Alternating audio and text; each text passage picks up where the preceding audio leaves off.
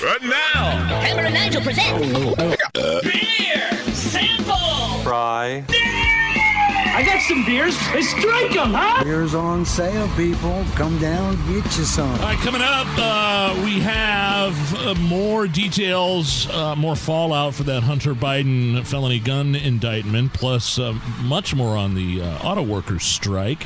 Right now, though, Beer Sample Friday, sponsored by Thompson Furniture and Mattress in Columbus. Hammer has provided the libations here. The title of this beer, Nige, I believe was Rob Kendall's nickname in high school. Okay, this is from Brewlink Brewing Company in Plainfield. It's an all green can with slime painted all over it. The name of this is called Ugly Little Spud. Ugly little spud. And it looks like something Nickelodeon just threw out there. Yeah. Like the, the slime coming well, I down. wonder if this is a uh, tribute or reference to Slimer from Ghostbusters when Bill Murray calls him Ugly Little Spud, isn't he? I think- Right. I think he can hear you, Ray.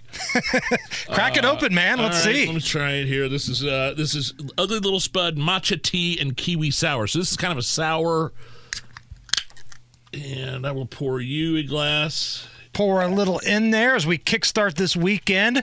We've got college football downtown tomorrow. Oh, yes, IU, and IU. Louisville. Oh, look, it's It is kind of green. very green. It's uh, this is a sour, by the way. So Yes. you would expect that. Cheers! Cheers Good to the choice. weekend, everybody. Let's make it a great one. That's delicious. That is really, really good. Brewlink.